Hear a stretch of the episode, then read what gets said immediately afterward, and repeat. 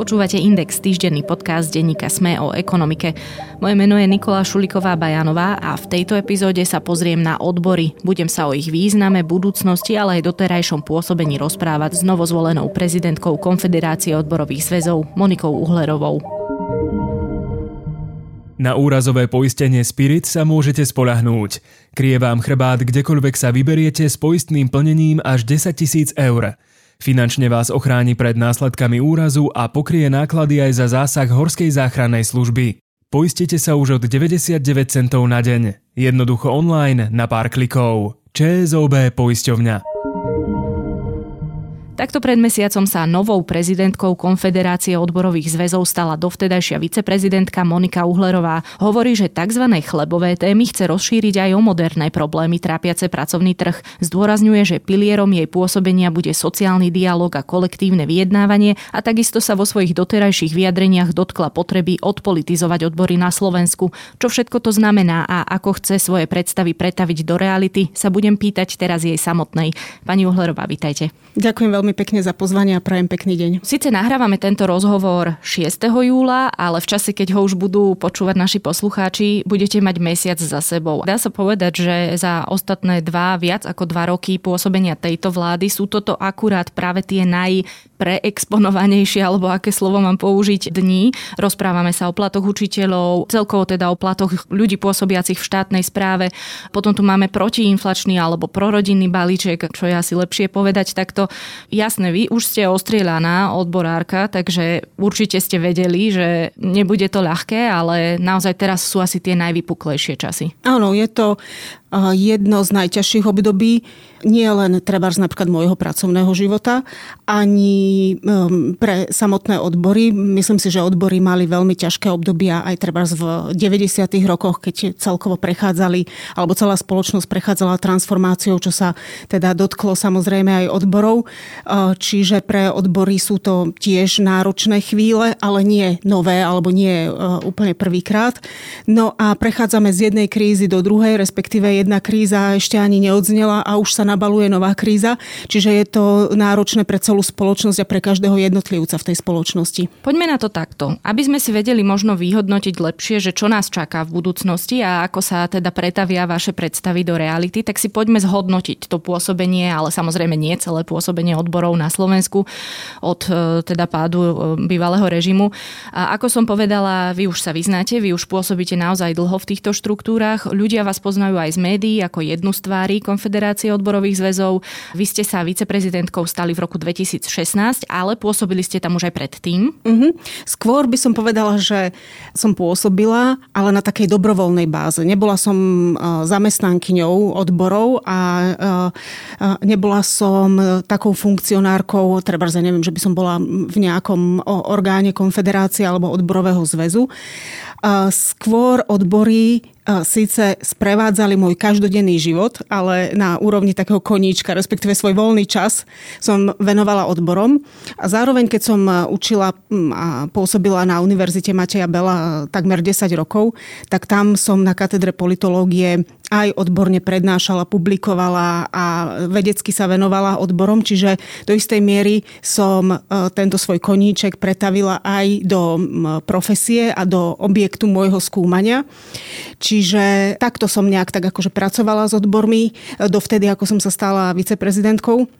Ešte predtým som bola predsedničkou Rady mladých pri Konfederácii odborových zväzov a aj predtým ešte na úrovni odborových zväzov, či to bolo odborový zväz Kovo alebo Sloves, tak tam tiež som bola v Rade mladých alebo teda v tých komisiách pre prácu s mládežou, ale vždy to bolo na dobrovoľnej báze, respektíve v rámci môjho voľného času.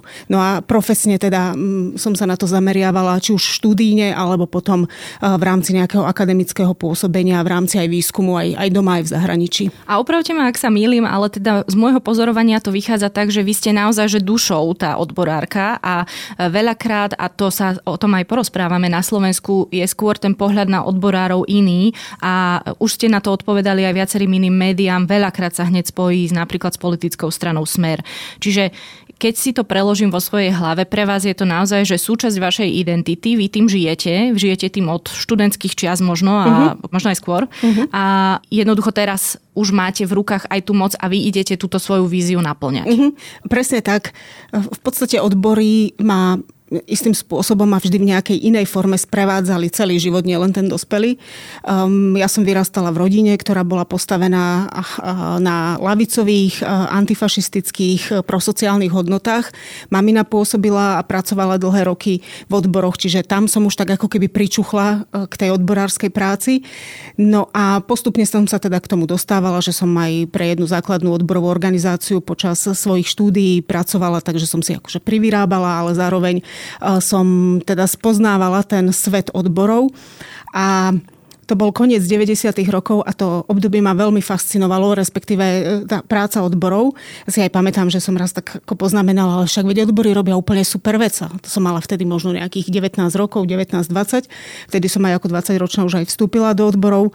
No a bolo to obdobie koniec 90. rokov e, spojené s rôznymi ekonomickými balíčkami, ktoré sa negatívne dotkli sociálnej situácie obyvateľstva počas práve prvej vlády Mikuláša Zurindu. To bolo to obdobie uťahovania opaskov a rôznych takých tých reformných balíčkov, ktoré však na druhej strane prinášali isté reštrikcie pre veľké e, sociálne skupiny na Slovensku. No a odbory vtedy reagovali rôznymi protestnými aktivitami. Pamätám si e, niekoľko protestov v Bratislave, e, kde sa zišlo niekoľko desiatok tisíc odborárov, potom rôzne blokády relokácie ciest a hraničných prechodov.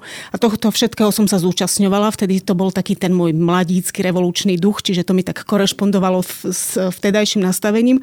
A zároveň e, to, za čo sme bojovali, tak tak nejak korešpondovalo s môjim takým vnútorným svetom a hodnotovým nastavením. Takže takto nejak prirodzene som sa spojila s odbormi a, a, a žijem s nimi doteraz. Pristavím sa pri tom Mikulášovi Zurindovi, lebo naozaj tie svety stoja akoby v takých tých protipoloch, že aj dodnes sa akoby odborom spätne tak vyčíta, že veď, ale to boli veľmi potrebné reformy. Vnímate aj vy túto debatu, že bez nich by sme sa naozaj nedostali tam, kde sme dnes? Neboli by sme v Európskej únii, neboli by sme mm-hmm. v NATO, neboli by sme v eurozóne? Určite sú reformy nevyhnutné a sú nevyhnutné aj v súčasnosti. Len neviem, prečo sa reformy na Slovensku vnímajú tak, že vždy musia nejak sociálne ublížiť veľkým skupinám obyvateľstva. Ako keby sme e, už mali v sebe zakodované, že ako náhle prídu nejaké reformy a potom je prirodzené, že ľudia sa k ním postavia aj averzne že reformy so sebou prinášajú reštrikcie a nejaký sociálny možno úpadok a až postupné naštartovanie možno aj sociálneho a ekonomického rastu. Myslím si, že reformy sa dajú robiť aj takým spôsobom, aby tá spoločnosť na jednej strane rástla, nie len ekonomicky a sociálne, ale aj treba nejak možno aj, aj mentálne a zároveň nebolo ublížené práve napríklad tým najslabším alebo najviac sociálne, sociálne ohrozeným. No a Vtedy sa to tak nejak tak, určite boli reformy nevyhnutné a ja by som od toho teda aj odstrihla tú potrebu vstupu do Európskej únie napríklad ale eh, ako hovorím, eh, dotkli sa negatívne veľkého počtu eh, obyvateľov. Potom ešte doznievali, alebo hm, to bolo obdobie privatizačné a poprivatizačné a toto obdobie naozaj veľmi sociálne ublížilo, hlavne teda zamestnancom. Rástla nezamestnanosť z toho dôvodu, že teda privatizovali sa podniky ktoré postupne prepúšťali zamestnancov, e, začali postupne upadať aj tie také tie tradičné odvetvia, ktoré boli zakotvené na Slovensku alebo ktoré sa rozvíjali na Slovensku. E, obrovskí zamestnávateľia, ktorí zamestnávali niekoľko tisíc ľudí, treba v jednom meste alebo v jednom regióne, tak e, postupne prepúšťali, čo sa samozrejme dotklo aj odborov, pretože s nezamestnanosťou alebo s prepúšťaním sa potom spája aj pokles členskej základne. A to bolo tiež aj obdobie, kedy asi odbory na Slovensku najviac utrpeli aj pokles členskej základne. Keď sa človek stane nezamestnaným, tak e, automaticky alebo teda zvyčajne ukončí veľmi rýchlo aj svoje členstvo v odboroch a potom sa už do odborov nevracia. Respektíve jeho návrat je, je e, náročnejší, je ťažší. Uh-huh. Lebo asi si Ak aj hovorí, zamestná, jasné, uh-huh. asi si aj hovorí, že asi to nevyšlo prvýkrát, nepomohlo mi to, alebo pomohlo mi to len do určitej miery. Je to aj tým? E, je to možno aj tým, že isté obdobie je treba nezamestnaný, tam ako keby necíti ponuku odborov, alebo že by mu odbory mohli v tomto nejak pomôcť, aj keď sú krajiny, ktoré treba pomáhajú aj nezamestnaným a doslova ako keby vyplácajú nejakú podporu v nezamestnanosti. A potom, eh, keď si tento človek eh, nájde inú prácu, tak eh, buď sa stretne s tým, že tam, kde sa zamestná, nepôsobí odborová organizácia, alebo aktívne nevyhľadáva odborovú organizáciu, aby mohol byť organizovaný. Preto je lepšie teda, keď je tam odborová organizácia na tom pracovisku a keď je proaktívna, že jednoducho toho zamestnanca, zamestnancov osloví a rovno ich už teda sa snaží stiahnuť do odborovej organizácie. Ako sa vlastne pozeráte na tú spoluprácu Konfederácie odborových zväzov s politickou stranou Smer. Uh-huh. Vy už ste sa aj vyjadrili, že táto zmluva sa nenaplňa, takže akoby ani neexistovala, ale ona je uzatvorená na dobu neurčitú uh-huh. a konkrétne, teraz som predbehla, hovorím o zmluve, ktorú KOZ podpísalo so Smerom v roku 2005, bolo to o spolupráci. Ako sa na to teda pozeráte? Myslím, že s odstupom času, to je pomaly 20 rokov, sa už dá naozaj veľmi reálne a zodpovedne vyhodnotiť, či je takáto zmluva naozaj potrebná a nevyhnutná. A e, poviem to takto.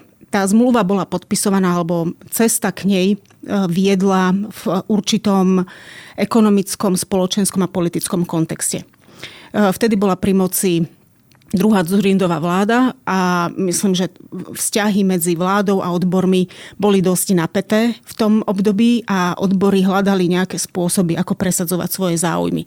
Um, nedarilo sa to cez tripartitu a cez ten vrcholový sociálny dialog a tak nejak prirodzene inklinovali k spolupráci alebo hľadali nejakého politického partnera, s ktorým by nadviazali spoluprácu, očakávajúc, že keď sa ten politický partner dostane k moci, tak bude jednoduchšie potom presadzovať záujmy odborov. Ko, úplne prirodzený si myslím záujem alebo, alebo úvaha. Ja už v tom čase, mm, ja som vtedy bola predsedničkou Rady mladých pri konfederácii a vnímala som tú vnútornú diskusiu ohľadom tejto zmluvy a nebola jednoznačná a nebola jednomyselná, respektíve ten súhlas nebol jednomyselný a, aj to vnútorné nastavenie v súčasnosti nie je nastavené mm, jednotne, že by teda blok odbory e, súhlasili s tým, aby takáto zmluva existovala, respektíve aby mm-hmm. členovia odborov s týmto súhlasili. Čiže aj vtedy bola tá diskusia taká dosť e, hektická. Boli odborové zväzy, ktoré vyložene nesúhlasili s podpisom. Boli to odborové zväzy, ktorých zamestnanci, respektíve členovia, ktorých zastupovali, pracovali vo verejnej sfére, v školstve, na úradoch, teda v štátnej službe a podobne a obávali sa, že ak eh, bude mať konfederácia takúto zmluvu, tak eh, ak sa dostane k moci vláda, ktorá eh, nemá v sebe koaličného člena alebo partnera práve s touto politickou stranou, tak môže nastúpiť nejaká neviem, politika pomsty a podobne smerom k zamestnancom štátu, pretože sú teda členmi odborov, ktoré majú podpísanú takúto zmluvu. Zároveň to mohlo znamenať aj zhoršenie vzťahov na bilaterálnej úrovni so zamestnávateľmi, ktorí by taktiež sa mohli pozerať na odbory práve optikou tejto podpísanej zmluvy a hovoriť si, no tak ako vy máte teraz nejakú zmluvu s, s politickou stranou, ktorá vám garantuje na vrcholovej úrovni treba z podporu vašich záujmov a vašich cieľov, no tak e, my potom s vami na tej bilaterálnej úrovni nebudeme vyjednávať a podobne. Čiže nešlo o, a priori o odmietnutie akoby tej myšlienky zviazať sa s politickou stranou, ale skôr nejaký strach z represálií. Asi by som to takto e, neformulovala, že a priori odmietnutie. Jednoducho boli tam e, zástancovia e, podpisu tejto zmluvy, sledujúc naozaj to jednoduchšie presadzovanie záujmov odborov na tej vrcholovej úrovni a boli tam odporcovia, ktorí sa nechceli teda zväzovať so žiadnou politickou stranou z rôznych dôvodov. Ďalší ten dôvod môže byť, že aj naša členská základňa je v politických preferenciách rôznorodá a preto zaviazať odbory ako keby by preferenciou len jednej politickej strany nie je zodpovedné voči tým členom, e, ktorých, ktorých zastupujeme a ktorých zastrešujeme. A tam sa vtedy o tom hlasovalo? Myslím, že, myslím, že sa to muselo odhlasovať, alebo sa hlasovalo asi na sneme konfederácie. Viem, že o tom bola veľmi horúca diskusia na zjazde konfederácie v roku 2004 a potom e, napriek tej takej horúcej diskusii v, na zjazde sa v roku 2005 predsa len k, te, k tomu podpisu pristúpilo. A ja už v tom období som sama ako zástupkynia mladých kritizovala takéto rozhodnutie. Z toho dôvodu, aký som teraz pomenovala, respektíve z tých dôvodov, ktoré som teraz pomenovala a v podstate sa mnohé z nich e, naplnili. Také už vtedy som tak cítila a predikovala, že môže to mať takýto negatívny dopad na samotné odbory. Politickej strane to neublíži, ale e, odborom to môže. A myslím, že tie moje predikcie sa naplnili, alebo mnohé z nich sa začali postupne, postupne naplňať. No a ten vzťah e, jednotlivých členov alebo e, vôbec to vnútorné nastavenie jednotlivých členov konfederácie k tejto zmluve je stále rôznorodý. Mm-hmm. Určite máme členov, ktorí s tým súhlasia, respektíve im, e, im je to jedno. Z tých vnútorných rozhovorov alebo z takých nejakých možno komentárov na sociálnych sieťach alebo čo nám píšu maily, tak niektorým neprekáža, ale myslím si, že je drvivá väčšina ľudí, ktorým existencia takejto zmluvy prekáža a môžu byť kľudne voliči tej politickej strany, ale prekáža im, že sú odbory vôbec nejak tak ako keby zviazané s konkrétnou politickou stranou.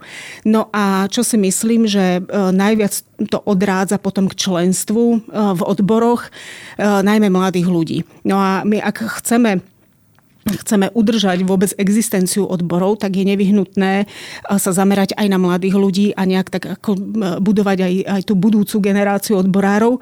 A ak je toto napríklad jedna z najväčších prekážok, tak by sme sa mali veľmi vážne zamyslieť nad tým, že čo s touto prekážkou urobiť. Pardon, len sa spýtam, že vlastne však veď od 2016 ste mali aj funkciu, bola napríklad niekedy z vašej strany vyvinutá iniciatíva túto zmluvu zrušiť? Uh, nemám, ako viceprezidentka, dokonca ani ako prezidentka, nemám tú kompetenciu to zrušiť. Môžem len hlavne z pozície teda prezidentky vyvolať tú vnútornú diskusiu smerujúcu k, definitív, áno, k, e, k definitívnemu e, rozhodnutiu.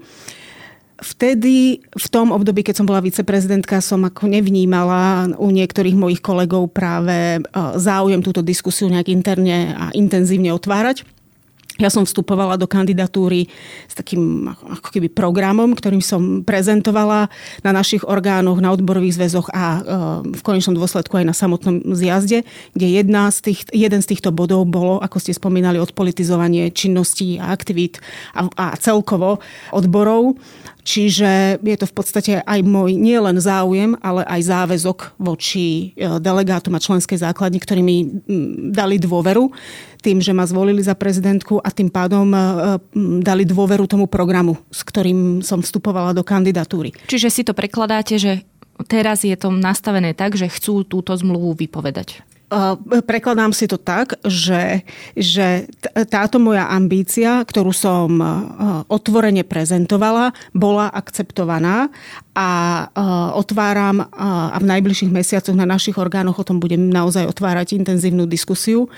A bola by som veľmi rada, keby to skončilo nejakým finálnym rozhodnutím Myslím si, že moderné odbory na Slovensku nepotrebujú žiadnu e, zavezujúcu a zväzujúcu zmluvu so žiadnym politickým subjektom. Napriek tomu e, neodmietam alebo skôr považujem za nevyhnutnú komunikáciu a, a spoluprácu s politickými stranami, kde máme nejaké hodnotové a programové prieniky. V konečnom dôsledku sa e, pohybujeme v jednom politickom priestore a v podstate istým spôsobom na seba narážame alebo aj, aj sa v istých momentoch prekrývame, takže tá komunikácia je nevyhnutná, ale nie je potrebné ju zavezovať e, nejakými zmluvami. No lebo táto zmluva vznikla, ako ste povedali, v časoch, kedy to naozaj škrípalo medzi odbormi a vládou a momentálne to tiež nevyzerá na úplne najľúbeznejší vzťah. Mm-hmm. Aspoň tak ste to opisovali, že už začiatky boli kostrbaté. Tak e, ako to vyzerá teraz? Ako chcete akoby prehlbiť tú spoluprácu s vládou? No práve na to, aby sme mohli slobodne komunikovať s akoukoľvek vládou, ktorá môže byť zostavená z, z, zo subjektov, ktoré sú, nám ktoré sú nám programovo alebo hodnotovo bližšie alebo vzdialenejšie, tak práve preto je dôležité nemať žiadne mm, záväzky, pretože tým pádom sa presne naplňa to, že ako náhle je pri moci vláda, kde nie je ten náš, nazvem to, spriaznený alebo ten náš zazmluvnený politický subjekt, tak práve tá vláda sa na nás pozera optikou toho, že sme E, odbory, ktoré patria pod nejakú politickú stranu a tým pádom aj tá komunikácia e, môže byť tým ovplyvnená aj celkovo to, tá snaha presadzovať záujmy odborov. Akékoľvek aktivity e, častokrát bývajú obviňované, že sú na objednávku nejakej politickej strany a podobne. A, a, a myslím si, že napriek tomu, že to tak nie je, tak už len toto, takéto vedomie a obviňovanie a nálepkovanie odborom škodí. Ešte sa vás predsa len spýtam, lebo naozaj ste ľavičiarka, pochádzate z ľavicového pozadia. Vnímate vy stranu Smer ako lavicovú? No, samu seba hodnotí ako sociálnu demokraciu, dokonca s privlastkom Slovenská sociálna demokracia ale v poslednom období ju vnímam ako politickú stranu, ktorá má silný príklon ku konzervativizmu, k, až k nacionalizmu a práve témy a oblasti, ktoré by som ja pripisovala sociálnej demokracii a vôbec nejakému lavicovému subjektu, začínajú, alebo um, nie sú v tomto subjekte politickom obsiahnuté. Takže niekoho, ak sa samú seba pomenúvam ako sociálna demokracia, tak myslím si, že dá sa to posúdiť len podľa programu, podľa e, výrokov e, predstaviteľov tej e, politickej strany a potom aj podľa konkrétnych a samotných činov, ktoré mohla alebo mala šancu politická strana Smer, sociálna demokracia prezentovať niekoľko rokov, keď bola keď bola vo vláde. No a mnohé prvky, ktoré by napríklad v tej ekonomickej sfére alebo v tej sociálnej sfére mala šancu prejaviť ako lavicová alebo sociálna demokracia, tak e, neprejavila respektíve skôr tie niektoré oblasti, ktoré riešila ako keby lavicovo alebo ako sociálna demokracia, tak to boli skôr prvky uh, takého lavicového populizmu ako nejakej koncepčnej lavicovej uh, udržateľnej politiky.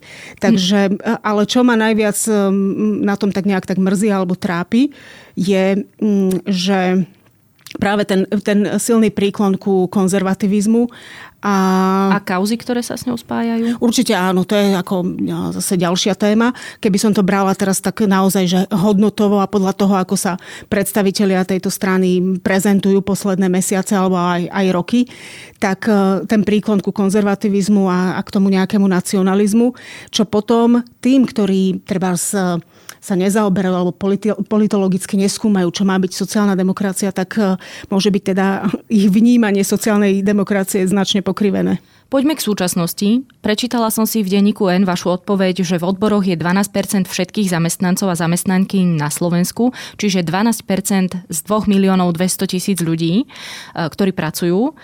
Pokrytie kolektívnymi zmluvami je 25% a všetko ste teda označili za nízke. Mm-hmm. Keď som si robila taký prepočet za tú Európsku konfederáciu, vychádzalo mi to, že v priemere, čo je veľmi zlý prepočet, že je tam cez 80, asi 89 e, združení, alebo teda federácií a podobne, tak e, to vychádzalo až 500 tisíc, akoby na jeden subjekt e, z rôznych štátov.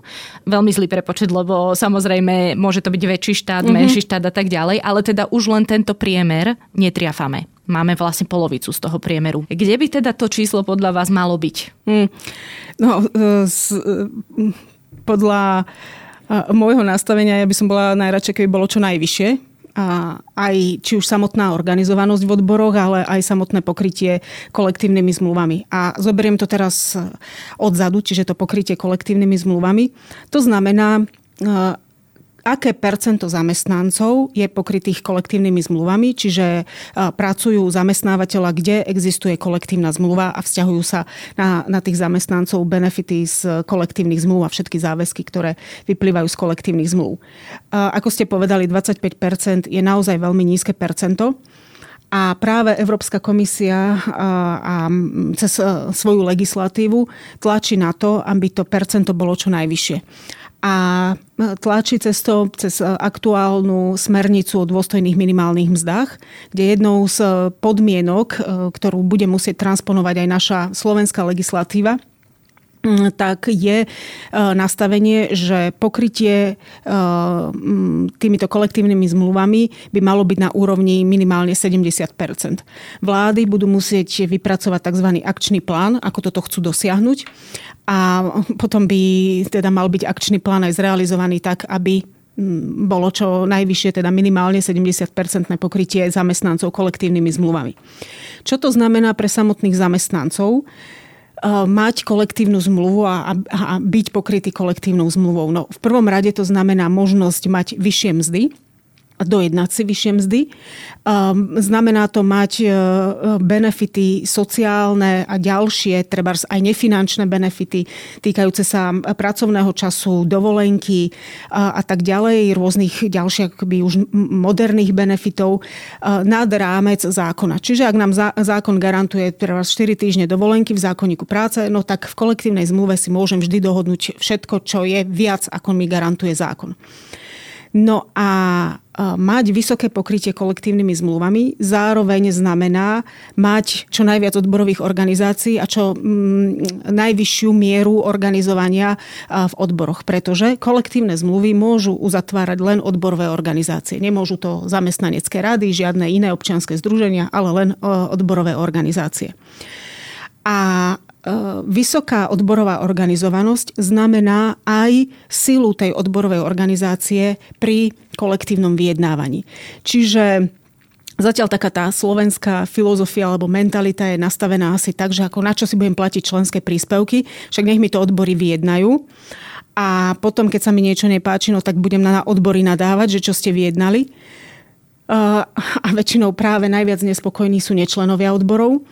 Ale ak je odborová organizácia malá, respektíve má málo členov, tak je aj slabá voči samotnému zamestnávateľovi. Úplne ináč sa zamestnávateľ správa a postaví k odborovej organizácii a k samotnému vyjednávaniu, keď vie, že 80% zamestnancov je v odboroch ako e, k odborovej organizácii, kde je pár neborákov, ktorí teda idú s kožou na trh a idú vyjednávať a zamestnávateľ vie, že, že tá odborová organizácia nemá skoro žiaden, e, žiadne členstvo alebo veľmi slabé členstvo, takže jeho pozícia potom voči zamestnancom je silnejšia. Takže v tomto spočíva práve ten dôvod mať čo um, na, najväčšiu a najvyššiu mieru odborovej organizovanosti, lebo potom je tá odborová organizácia silná. Dve veci. Um, prečo teda nie je viac ľudí v tých odboroch? Čo si myslíte, že prečo to tak je?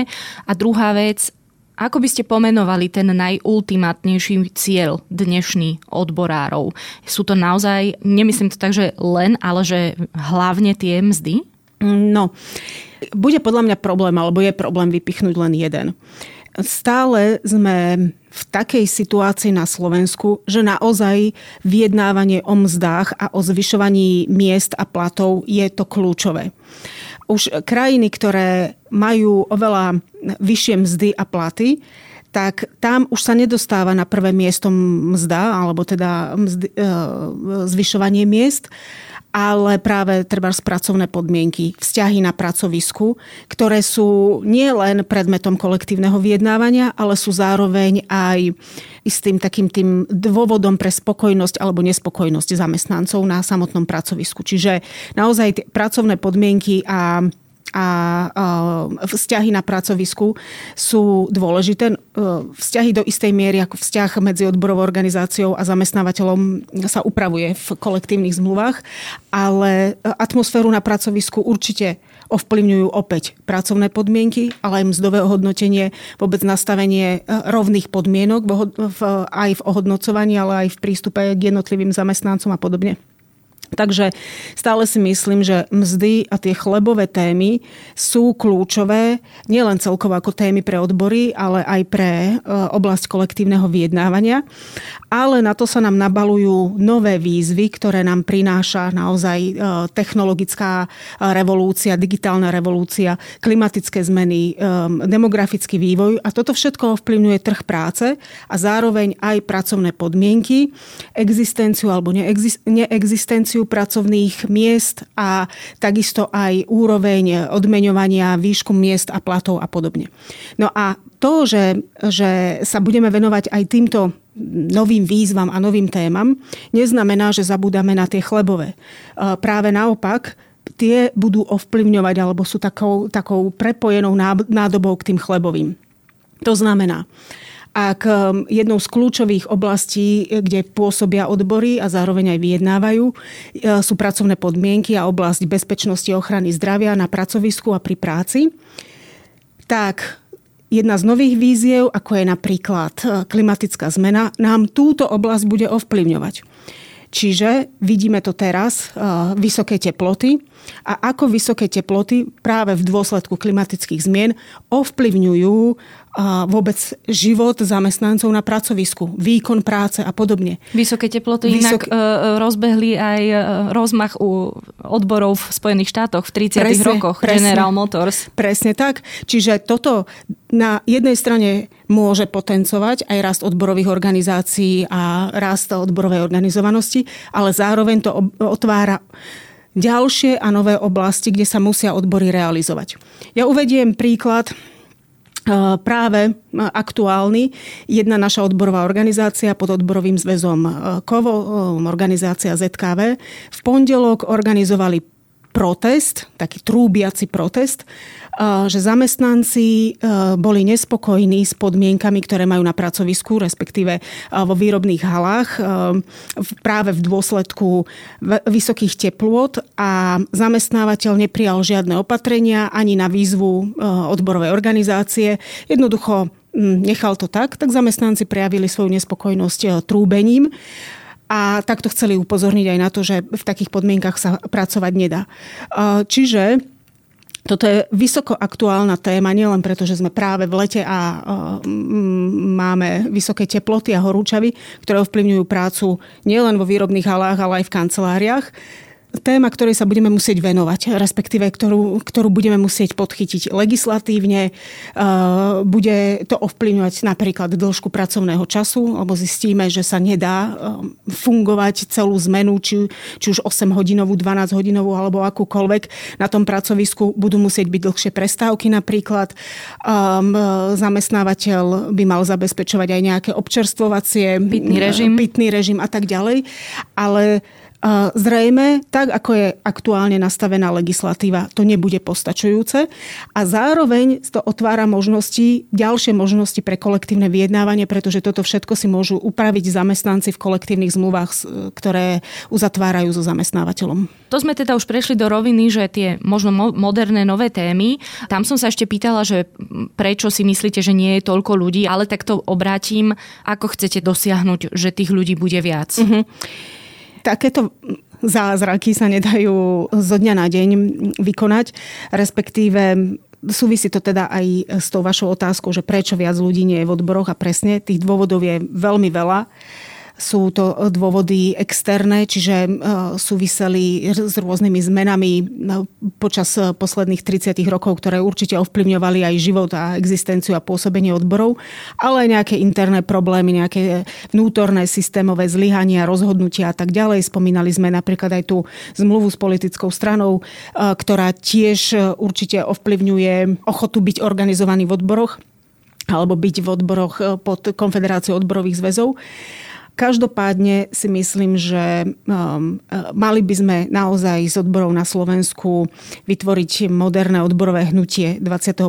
storočia. Čiže aj tie témy do toho Áno, spadajú? presne tak. A to môžeme obsahom, čiže témami, o ktorých sme sa čiastočne bavili, nastolovaním tém celospoločenského významu a takým proaktívnym prístupom k tým témam, čiže nebyť len reaktívny, že teda vylezie nejaká téma a čo na to odbory, ale práve my by sme mali tie témy nastolovať a do istej miery aj moderovať, ale mi, minimálne potencovať e, verejnú diskusiu k týmto témam. Ako je napríklad otázka skracovania pracovného času, ktorá sa už do istej miery dostala do toho verejného priestoru, ale ešte stále to nie je tá potrebná intenzita, aká by mala byť.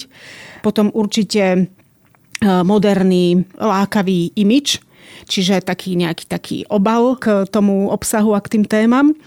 A moderná inovatívna komunikácia, ktorá oslovuje mladú generáciu, mladšiu generáciu, jednoducho mladých.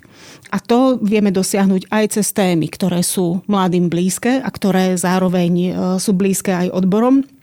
Napríklad trošku odbočím, pred pár mesiacmi som e, čítala jeden výskum, ktorý sa týkal politickej e, participácie a angažovanosti mladých ľudí na Slovensku vo všeobecnosti poviem, že táto angažovanosť a ochota participovať na otázkach verejných klesa, čiže e, záujem mladých ľudí vôbec e, sa angažovať v takýchto veciach a témach e, je dosť nízka alebo nižšia, má klesajúcu tendenciu, čo je výstražný signál, signál. Mhm. aj pre samotné odbory, pretože ak chcete prilákať mladých ľudí do odborov, tak e, musíte ako keby e, udrieť aj na ich e, takú tú strunu ochoty angažovať sa. Ale témy, cez ktoré sa dajú prilákať práve na, na participáciu na otázkach verejných, sú témy spojené s s klimatickou zmenou, so životným prostredím, s vôbec otázkou nejakého prežitia, s environmentálnymi témami a podobne. Čiže toto sú otázky, ktoré trápia mladých ľudí a cez ktoré sú ochotní, ochotní, ochotní sa angažovať a teda cez ktoré vieme aj mladých ľudí prilákať aj do odborov. Oni inak tieto témy takmer absentovali až do posiaľ v celkovo tej agende, ktorú odbory na Slovensku mali a to sme nespomenuli napríklad aj rodovú rovnosť, čo čo mm-hmm. je stále veľká téma aj na Slovensku. Teda nie je to veľká téma, keby mm-hmm. to bola veľká téma, tak sa asi niečo deje, ale stále tu máme ten gender gap. Potom tu máme samozrejme digitalizáciu, alebo sa hovorí o strate miest mm-hmm. pre meniacom sa pracovnom trhu, čo sú naozaj že veľké témy mm-hmm. a bude veľmi zaujímavé sledovať teda, že ako sa s nimi budete vysporiadavať. Ale ešte by som sa na záver vrátila k tej chlebovej téme, lebo to je naozaj to, čím žijeme mm-hmm. a je to konkrétne aj treba tá minimálna mzda. Vy ste aktuálne tam nechceli povedať, že či pôjdete cez hranicu 700 eur, si mi to nepoviete tiež. Alebo poviete? Dozviete sa čo skoro. Čo skoro. Budeme to komunikovať mediálne v tom termíne, kedy máme priestor na dohodu alebo kedy nám končí priestor na dohodu so zamestnávateľmi. Čiže to je 15. júla, čiže v tom období určite budeme aj medializovať, ako dopadli rokovania. Čiže to znamená, že to bude deň po odvysielaní tohto podcastu. Pristavím sa len pri tom, že jeden z vašich kolegov, pán Košč, robil takéto porovnávanie minimálnych miest v rámci Európy mm-hmm. a odpovedou Roberta Chovanculiaka z Inesu na toto bolo, že za posledných 7 rokov rástla minimálna mzda dvakrát rýchlejšie ako priemerná mzda a skoro štyrikrát rýchlejšie ako produktivita práce. Výsledkom tohto rastu je, že Slovensko sa dostalo medzi krajiny s najvyššou minimálnou mzdou vzhľadom na mzdovú úroveň v Európskej únii. A ešte to doplním, takisto hovorí, a, že, a to je vlastne teda to hlavné, že ťahať do porovnaní týchto miest paritu kúpnej síly je irrelevantné, pretože mzda je cena, mňa ako pracujúceho a tá sa neodvíja len od nákladov na život, ale aj od ponuky a dopytu na trhu práce. Takže to porovnanie, ktoré vykonávajú často aj odbory, že my máme mzdy slovenské a ceny západoeurópske nie je správne, pretože to nie je len o tom. Je to mm-hmm. aj o tom, čo ten trh práce dokáže akoby urobiť. Mm-hmm. No, položili ste mi veľmi veľa otázok, mm-hmm. ktoré teraz uh, asi pre krátkosť času už zrejme asi aj budeme končiť, tak um, Dotknem sa len niektorých. Vôbec nesúhlasím s tým, čo hovorí pán Chovanculiak a myslím si, že porovnanie výšky minimálnej mzdy cez paritu kúpnej sily je relevantné a má oveľa vyššiu vypovedaciu hodnotu, ako keď porovnávate len absolútne čísla, prípadne keď porovnávate povedzme percentuálny podiel na, na priemernej mzde, pretože to znamená, akú silu vôbec má v tej, v tej danej ekonomike a v tej krajine e, minimálna mzda, čo si za minimálnu mzdu dokážete kúpiť. No a v tom porovnaní v parite kúpnej sily je Slovensko na chvoste minimálnych miest v rámci Európy. Ďalej by mo- možno bolo vhodné začať sa baviť nie o minimálnej mzde, ale o dôstojnej minimálnej mzde. Čiže o výške minimálnej mzdy, ktorá naozaj garantuje dôstojné prežitie človeka, ktorý takúto mzdu poberá. A tá by musela byť oveľa vyššia. Kolegovia napríklad už v Českej republike tieto prepočty, prepočty začali a tá dôstojná je možno na až takmer e, dvojnásobnej úrovni, ako je aktuálna minimálna mzda v krajine. V podstate tá dôstojná minimálna mzda by určite mala zohľadňovať životné potreby, základné, ale aj potreby týkajúce sa napríklad e, potreby vzdelávania, možno nejakého relaxu a podobne. Myslím, že aj na Slovensku bolo medializovaných viacero experimentov, že človek skúsil, ten, čo experimentoval, robili to napríklad aj novinári, niektorí alebo nejakí influenceri sa snažili vyžiť z minimálnej mzdy na mesiac a popisovali, čo všetko si museli odoprieť, ako museli zvažovať nákup základných životných potrieb, siahali po najlacnejších potravinách, ktoré potom majú aj e, dlhodobo negatívny dopad na zdravie a tak ďalej. Museli uvažovať, či teda si kúpiť lieky alebo nekúpiť lieky a podobne. Čiže je dôležité pozerať sa na minimálnu mzdu optikou tej, tej jej sily, čo všetko si za ňu môžem kúpiť, kúpiť a či mi naozaj garantuje dôstojný život a, a dôstojné prežitie, nie len prežívanie. No a ešte by som sa vrátila aj k téme no, tzv. spravodlivej transformácie, že, že ako by teda odbory mali byť vôbec do tohto zaangažované. Odbory zastupujú zamestnancov a jednoducho nejakej transformácii a transformačnému procesu, trebárs aj z dôvodov dekarbonizácie, sa nevyhneme. A tento transformačný proces spojený trebárs aj s digitálnou revolúciou bude mať dopad na už som to spomínala, aj vôbec na charakter pracovných miest, na e, profesiu, na, na profesie vykonávané e, na trhu práce a tak ďalej. No a tento transformačný proces sa nemôže diať bez toho, aby sa v ňom angažovali alebo sa k nemu vyjadrovali zamestnanci. Čiže v tomto bude úloha odborov tých zamestnancov zastupovať a umožniť, aby aj hlas zamestnancov bol vypočutý a bol zahrnu, do, zahrnutý do týchto transformačných procesov, pretože len tak môže byť potom e, transformácia spravodlivá, preto sa aj nazýva spravodlivá transformácia alebo just transition. A nie je to niečo úplne nové. S témou spravodlivej transformácie a s tým, že je to dôležitá agenda pre odbory. Prišli už americké odbory koncom 70. rokov. Čiže nie je to nič úplne, úplne nové, ktoré by vzniklo teraz posledné mesiace. Európska únia na to aj vyčlenila miliardy áno, eur. Áno, áno, presne. Dokonca je aj, aj na Slovensku zriadený fond spravodlivej transformácie, respektíve fond spravodlivej transformácie z európskych zdrojov, ktorý bude môcť čerpať aj Slovenská republika. Čiže v tomto budú a sú odbory dôležité, aby zastupovali ten hlas zamestnancov, ktorých sa transformácia bezprostredne bude dotýkať. Ďakujem, že ste prišli do podcastu Index. Rozprávala som sa s prezidentkou Konfederácie odborových zväzov Monikou Uhlerovou. Ďakujem veľmi pekne za pozvanie a prajem ešte pekný zvyšok dňa a dovidenia.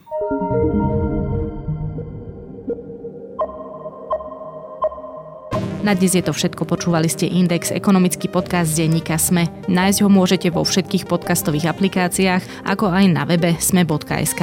Moje meno je Nikola Šuliková Bajanová a ak sa mi chcete ozvať, spraviť tak môžete na nikola.bajanova.sme.sk alebo podcastindex.sme.sk.